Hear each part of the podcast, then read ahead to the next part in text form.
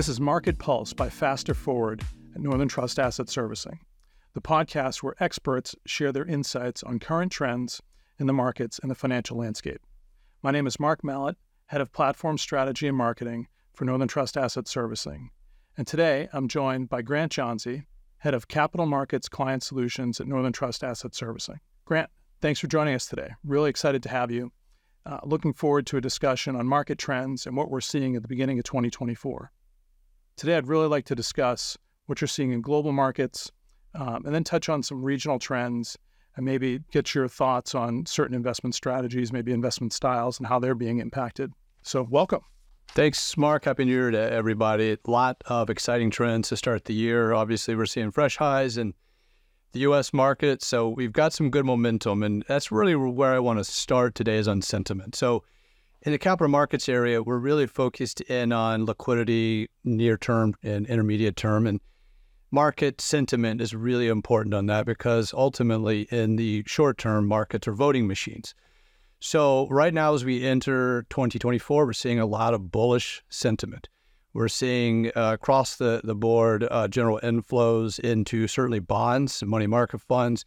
And we've uh, seen some really strong flows in the equities to close out the year. The first couple of weeks in January, we saw actually monies moving out of equities with, that, that reversed last week. So we're still seeing pretty good action in the equity markets. The, the general trend and theme this year is one of very uh, strong bullishness, and that contrasts to last year where last year when we started out in 2023, a lot of a lot of people were very bearish. We had a really bad 2022, uh, both in the equity and bond market. So what we're seeing this year is that ultimately price, you know, does have a big impact on sentiment. Had nice price action during the entirety of 2023 and a really strong uh, market uh, in the in the fourth quarter. Strong breadth of market, which was also a good sign uh, for the equity market, where you, we have seen, uh, you know, the the market leading uh, Mag Seven that have really driven the day. So these are the big seven stocks everybody talks about: the Teslas and and, and Apples, Metas, uh, Googles, et cetera. So those are those are the big stocks that have been driving the market. And uh, towards the last end of last year, we saw a good breadth uh, around that. That trade is very crowded right now. The the long Mag Seven is a very crowded trade right now. It's probably the most crowded. The good news there, though, is that it's a crowded trade because the earnings expectations are strong. Uh, this contrasts a lot to what we saw in the 70s with the Nifty 50. Sometimes that gets compared. And really, there's not great comparison there. The Nifty 50 uh, results were just a, a multiple move. They were really just price. It, the earnings weren't there. In fact, if you look at some of the Nifty 50 stocks, I mean, one of them was a sewing company that literally put out patterns that people could sew against and still around today. It was worth less than $100 million. So this is different. These Mag 7 are going to uh, be strong performing stocks from an earnings uh, standpoint. Question is, are they overvalued or not? And certainly, it's a very crowded trade. A um, couple of real quick uh, uh, things to look at, that people can do this at, at home. If you look at the sentiment, it's driven in the U.S. equity markets uh, by and large by retail and household investors. In the U.S. equity markets, about half of the ownership of the U.S. stock market is individuals, about 39% direct ownership by households, another 13 to 15 percent in active mutual funds. So the the retail investors do have a outsized impact on the equity markets in the U.S. They are by and large bullish, not quite as bullish as we've seen. And one way that listeners can actually watch this unfold live is going to the American Association of Institutional Investors (AAII), and they do have a a bull bear survey, sentiment survey they publish weekly. So you can actually see where this is. It's not as high as it was. The bullish sentiment is not as high as it once was, but still very high. The other thing that I would point to people they can also look at at home are the market leaders. So we tend to see certain sectors or industries that will lead uh, both uh, on the way up and the way down.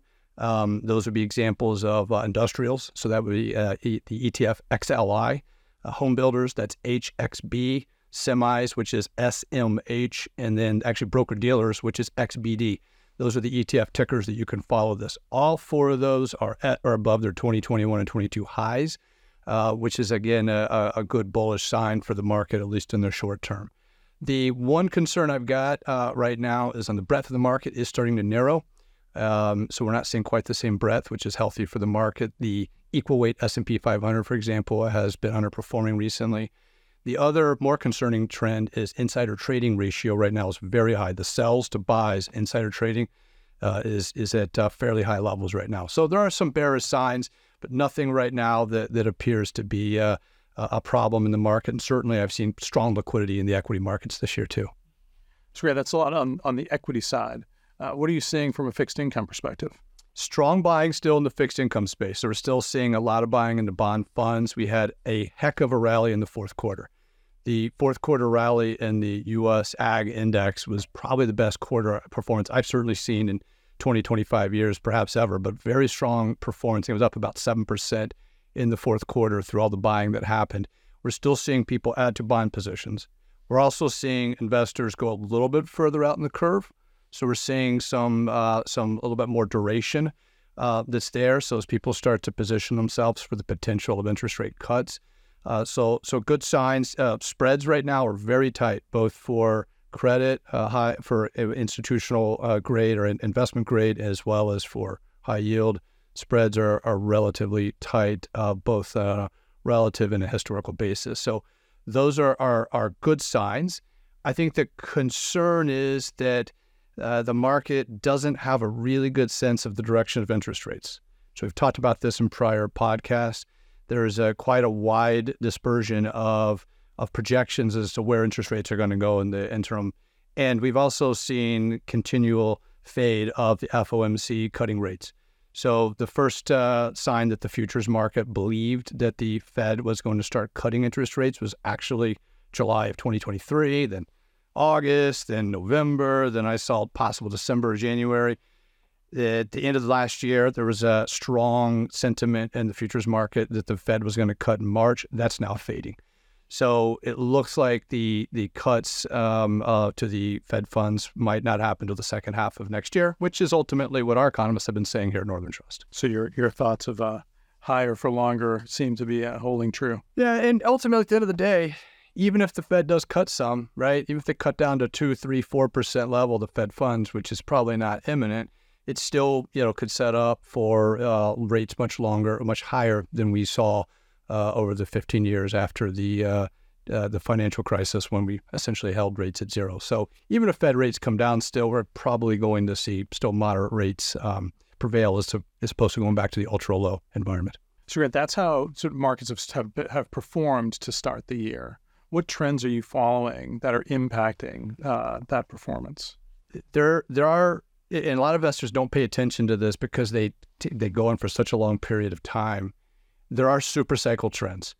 So we have been for roughly the last 10 to 15 years in an environment where large cap has significantly outperformed small cap, growth over value, and U.S. stocks over non-U.S.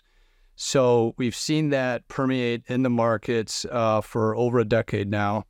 Um, there are signs that is starting to to change a bit. We saw some really good performance from small caps in the fourth quarter, um, but even into 2024, we're not seeing the end of the end of that super cycle. So that's something that I keep an eye on that will eventually revert. It always does. Those cycles last a lot longer. If you ask the average person how long those cycles are, they'll probably say a couple of years. The reality of it is it's probably closer to a decade. Actually, there's a piece from Fidelity that came out where they, they actually say that those are 30 year peak to trough, back to peak cycles. So 15 where where some you know large cap might be favored versus small cap. And that has a huge impact as to which strategies are going to work during that time period. So that's an area that I would encourage people to continue to look at. When those do shift, you're into another secular period where the opposite uh, would work. And if you look at where we are now, let's take the U.S. market. The U.S. market now is 63%. The U.S. stock market is 63% of global stock market capitalization. That's tied for the highest level ever, at least in the last, uh, call it 60 years. It actually is a percentage of developed market stocks. The U.S. is 70%, which is the highest ever. So that's kind of how the, those trends really build. You can really see they have a big impact as to how valuations uh, ultimately uh, result in the market. And Grant, just to take a step back a little bit, um, if you can discuss the impacts of those trends on global markets, like how are you seeing those impact EMEA and APAC? It's really fascinating because a lot of investors have not been focused at all on the equity markets outside the U.S. And I don't just mean uh, investors in the U.S. Um, the, the the problem is since the global financial crisis, you had relatively cheap sources of capital, and growth stocks have been in. And for uh, for the majority of that period, the growth stocks have been U.S. based stocks, uh, and they've been large cap, mega cap stocks. So those trends have all been somewhat, you know, reinforcing of one another. Where large cap growth and U.S. Uh, based stocks have done better over the last 10 to 15 years. There are some exceptional values in Europe right now, in particular. Uh, the European market, the UK market, France, Germany uh, are both historically and relatively cheap. The dividends are in those markets are also very rich. I think uh, FTSE, if you just buy a straight index, is around a four percent dividend yield right now, three point five percent on the Euro Stoxx, rough numbers. But there's not much interest at all, despite that, right now.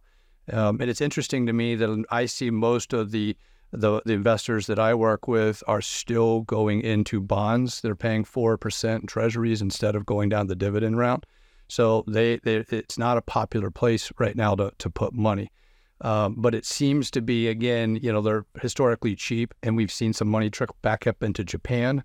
So that's another trade that's starting to get crowded. Japan equity market is actually nearing its all-time highs as as we record this podcast. So that's why I think you're starting to potentially see some of these super cycles uh, start to adjust. The other thing that's really interesting um, that plays out from the super cycle market is that emerging market is is being increasingly not looked at as a separate asset class.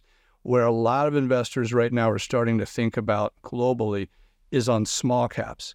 Small caps outside the U.S. are very different than the small caps in the U.S. So in the U.S., we we use the Russell 2000 as probably the most common benchmark for small caps. About 33% of the Russell 2000 doesn't make any money, loses money, and the debt ratios of these companies are much higher. And it, ultimately, at the end of the day, a lot of these companies are you know are not the strongest in, in their respective markets. You go outside the U.S., you look at international small caps, you'll actually find that the ROE in these companies is 50% higher than that of the same uh, you know, capitalization in the U.S., that their debt ratios are lower, and we're not talking about companies that are really esoteric. They they've got a, a usually some moat around them. They're performing very well. But these are companies that um, American investors would actually know. A good example is Topo Chico, which is actually uh, brought into the U.S. by a, a, small cap Mexican company that's the bottler under Coca Cola licensing in, in uh, all of Texas and most of Oklahoma.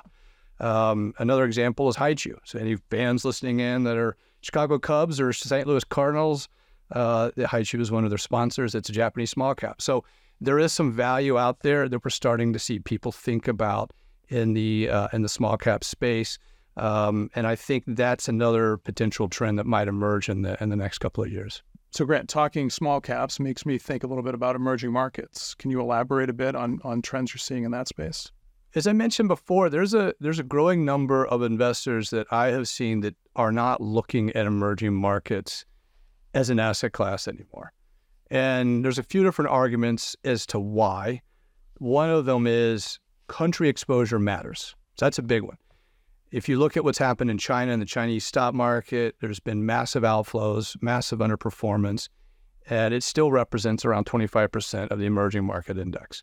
So if you buy into emerging markets, that's a big part of your allocation, and a lot of investors don't want that exposure.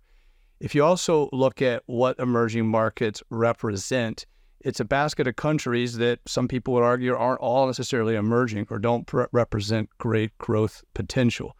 Uh, a lot of the countries, uh, South Korea is probably the most obvious one. South Korea has a, a GDP per capita higher than that of many developed markets, including Spain, Portugal. I think they're kind of in line with Italy.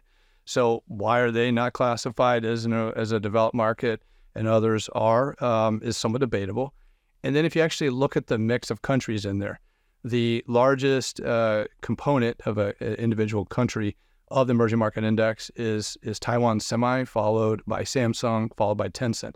So these are multinational, global, mega large cap stocks, many of which derive uh, a large percentage, if not the majority, from West, from you know the Western markets. Why do people go in emerging market? They go in to either diversify away or or because there's some sort of alpha they're able to pick up through less efficient markets. And that's not necessarily the truth.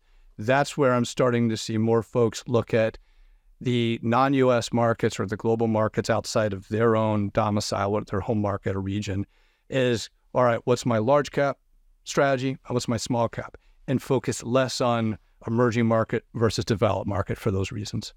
Kind of. Uh, you mentioned China um, and the struggles that their stock market um, is having. Can you walk us through what's going on there? Two big headwinds in China right now, and I'm oversimplifying this. You could spend an entire podcast just on this, but there's two, I'd say, broad headwinds in China.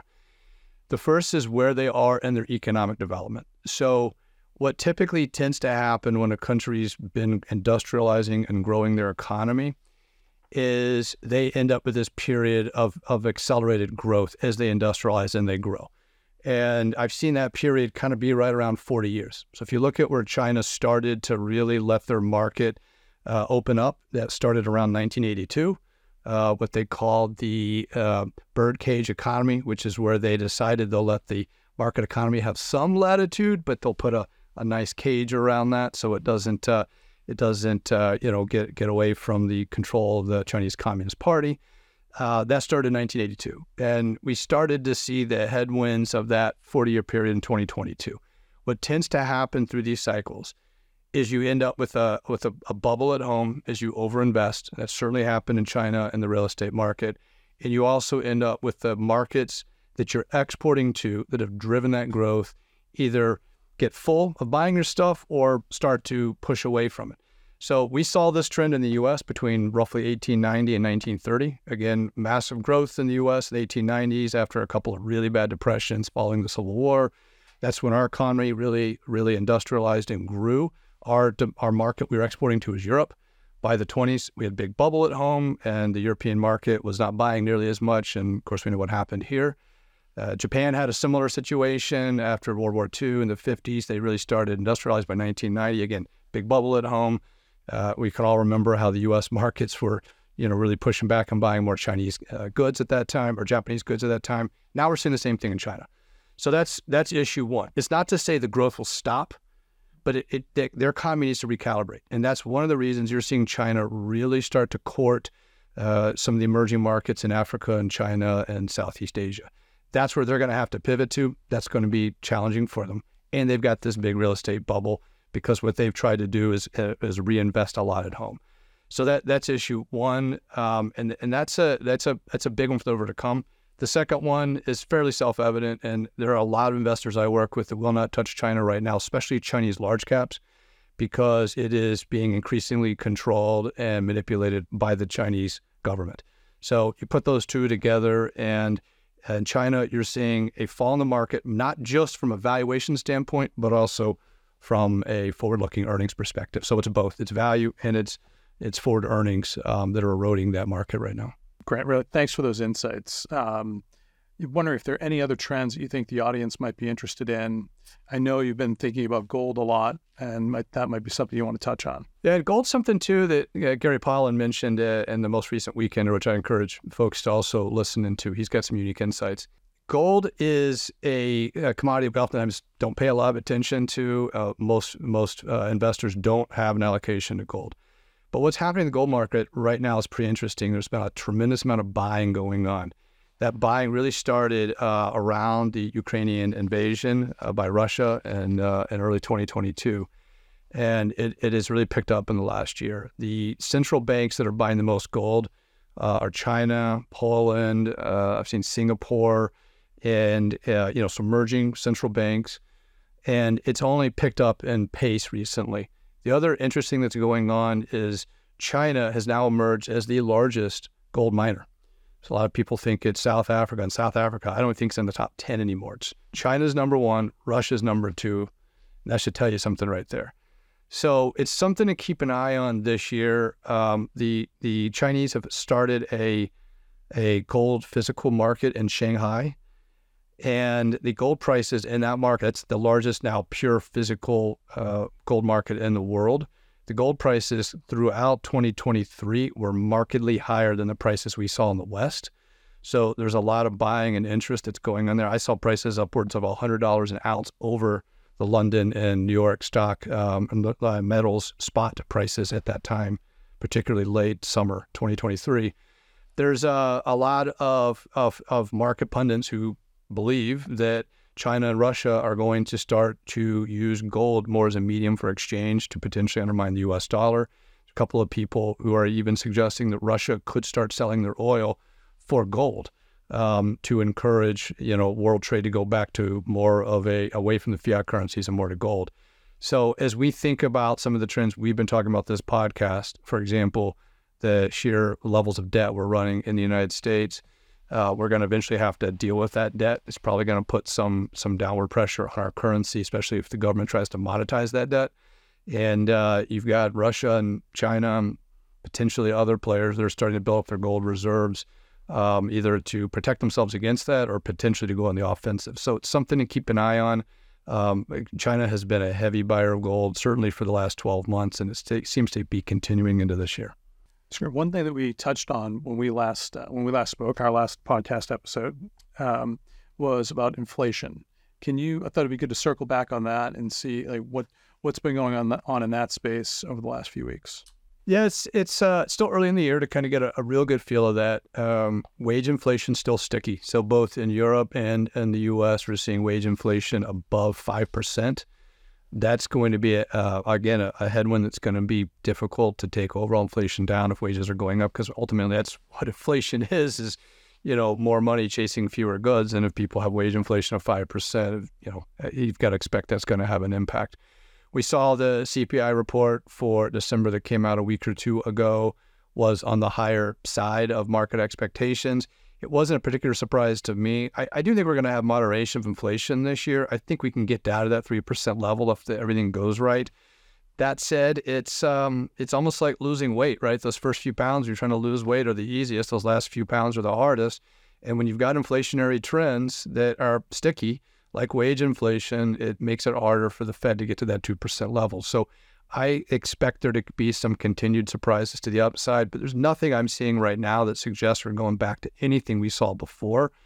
It's just as as our economists believe here at Northern Trust, I think that we're going to see cuts probably happen in the second half of the year, not the first half, absent some some other uh, you know shock to supply or demand. The one area I would continue to urge listeners to look for are energy prices. If you have energy prices spike because of all these global uh, geopolitical crises that are sort of smoldering here and there.